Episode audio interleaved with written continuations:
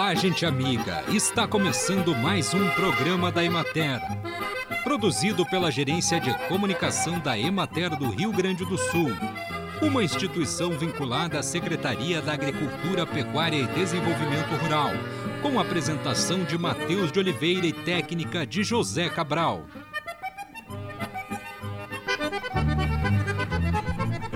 Segundo o estudo conduzido pelo Grupo Latino-Americano de Oncologia Cooperativa, juntamente com o Grupo Brasileiro de Estudos do Câncer de Mama, envolvendo 2.950 mulheres de 22 centros de saúde em nove estados brasileiros, 36,9% abaixo dos 40 anos estavam no estágio 3 da doença, considerado localmente avançado. Segundo o estudo, há evidências acumuladas sobre como dieta e podem ter um impacto nos processos biológicos que sustentam o desenvolvimento e a progressão do câncer, a exemplo do consumo de alimentos com ação anti-inflamatória e estimulantes do sistema imunológico que previnem o aparecimento de alguns tipos de câncer, inclusive o de mama.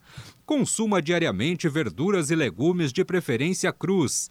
A ingestão de alimentos em natura garante um melhor aproveitamento de fibras, vitaminas, minerais e enzimas digestivas. O sulforano presente no brócolis elimina substâncias que podem originar células cancerígenas no corpo.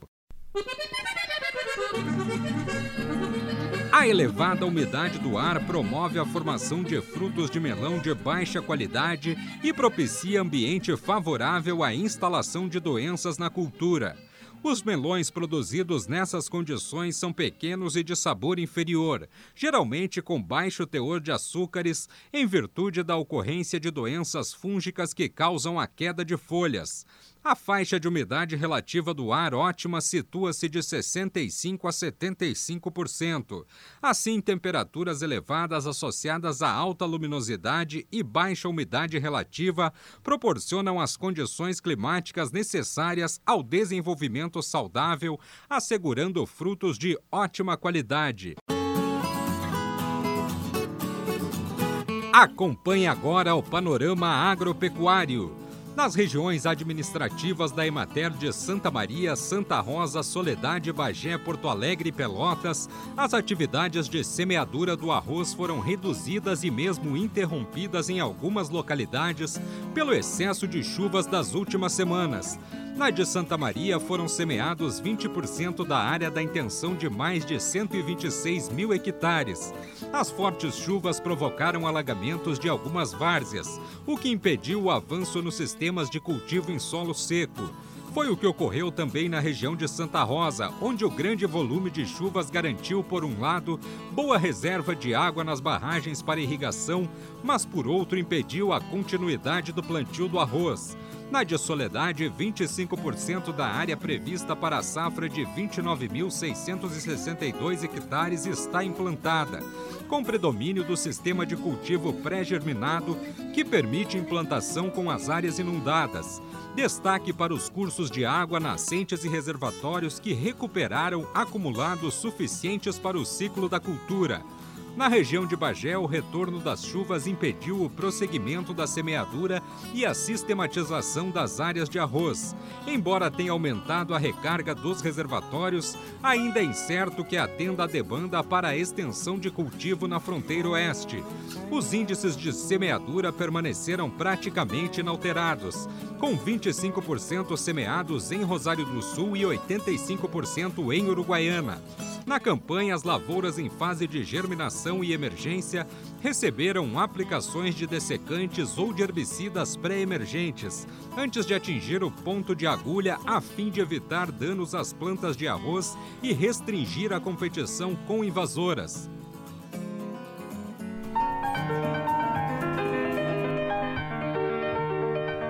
No programa de hoje, o mastologista do Centro de Oncologia do Hospital Albert Einstein e professor da PUC-RS, Dr. Antônio Frasson, fala sobre o câncer de mama. De modo geral, a gente educa as pessoas a aprenderem a fazer o autoexame, porque para muita gente, o primeiro sinal, a primeira pessoa a perceber um nódulo de mama é a própria paciente. É claro que o ideal seria que nós descobríssemos sempre alterações antes que sejam um nódulo palpável. Por isso que se preconiza também o uso da mamografia. Mas o autoexame é recomendado que seja feito após a menstruação, uma vez por mês, eventualmente durante o banho, se examinando mesmo, palpando com a polpa dos dedos o tecido mamário, da periferia em direção ao mamilo e percebendo alterações. O autoexame educa as pessoas a conhecerem a sua mama. Então, o objetivo é que a pessoa perceba a sua mama, conheça a sua mama e, na, e frente a qualquer alteração da sua percepção, ela então procure esclarecer com o médico e com exames complementares. O momento do diagnóstico depende muito do, do cuidado que a pessoa tem em relação à sua agenda de exames de rotina mesmo. No Brasil, a maioria das pessoas percebe um tumor de mama, mas em muitos países, a maioria dos casos são descobertos na agenda dos exames de rotina, mamografia, ultrassom, ressonância. Enfim, a recomendação é que todo ano, durante a revisão anual, que a mama também seja examinada e seja feito um exame dedicado a avaliar a saúde da mama. De modo geral, nós recomendamos para pessoas que não têm risco familiar, ou seja, que não têm história de câncer de mama na família, mãe ou irmã ou tia, que os exames comecem a ser feitos junto com o exame ginecológico. Então, palpação da mama pelo próprio ginecologista, pelo mastologista, uma vez por ano, quando não existem queixas frente a qualquer dúvida em mulheres jovens que se façam ultrassom de mamas e a partir dos 35 a 40 anos que se faça também uma mamografia de rotina e que ela seja repetida a cada dois anos até os 50 anos e a partir dos 50 que seja feita uma vez por ano. Então essa é a maneira de cuidar da mama de forma regular. Exame com ginecologista nas consultas ginecológicas, Qualquer dúvida em relação a, a uma alteração da mama, ultrassom, eventualmente ressonância, eventualmente mamografia, e aí o médico avalia se precisa fazer mais algum exame, um exame complementar com ressonância. O diagnóstico do câncer de mama é feito através de uma biópsia. De diagnóstico, como é que eu descubro se eu tenho câncer? Bom, se eu identifico uma alteração no autoexame, ou o médico identifica uma alteração, ou a mamografia, ou ultrassom, ou a ressonância, o ideal é que, frente a qualquer suspeita ou qualquer achado diferente, que seja feita uma biópsia. Uma biópsia guiada pelo método que viu. Se o ultrassom que viu, guiada pelo ultrassom. Se o médico viu, bom, ele pode fazer uma biópsia com agulha grossa, mas o ideal é que as biópsias sejam orientadas por ultrassom.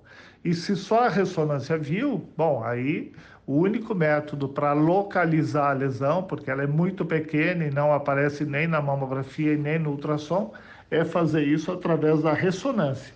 E a biópsia serve para dizer para a gente que tipo de tumor a pessoa tem.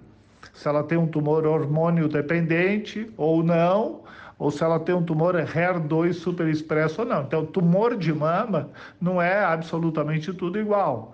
Os tumores têm pelo menos quatro grandes grupos de definição de tumor de mama. E o tratamento é feito de acordo com cada lesão. Conversamos hoje com o mastologista do Centro de Oncologia do Hospital Albert Einstein e professor da PUC-RS, Dr. Antônio Frasson. Os sistemas agroflorestais podem contribuir para diversificar a produção de alimentos e preservar a biodiversidade local, e ainda contribuir para a qualidade da atmosfera e do solo. As árvores são sequestradoras de carbono, o que significa que elas retiram carbono da atmosfera. Isso acontece porque, durante o processo de fotossíntese, elas absorvem grandes quantidades de gás carbônico da atmosfera para a produção da sua própria biomassa liberando o oxigênio que respiramos. Portanto, as florestas, as matas nativas ou plantadas e, da mesma forma, os sistemas agroflorestais são extremamente importantes para limpar a atmosfera, ou melhor, manter o equilíbrio de gases entre a atmosfera e a crosta terrestre, especialmente o CO2, que é o gás de efeito estufa liberado em maior quantidade pelas atividades humanas relacionadas à queima de combustível fóssil. E assim encerramos mais um programa da Emater. Um bom dia para todos vocês e até amanhã, neste mesmo horário.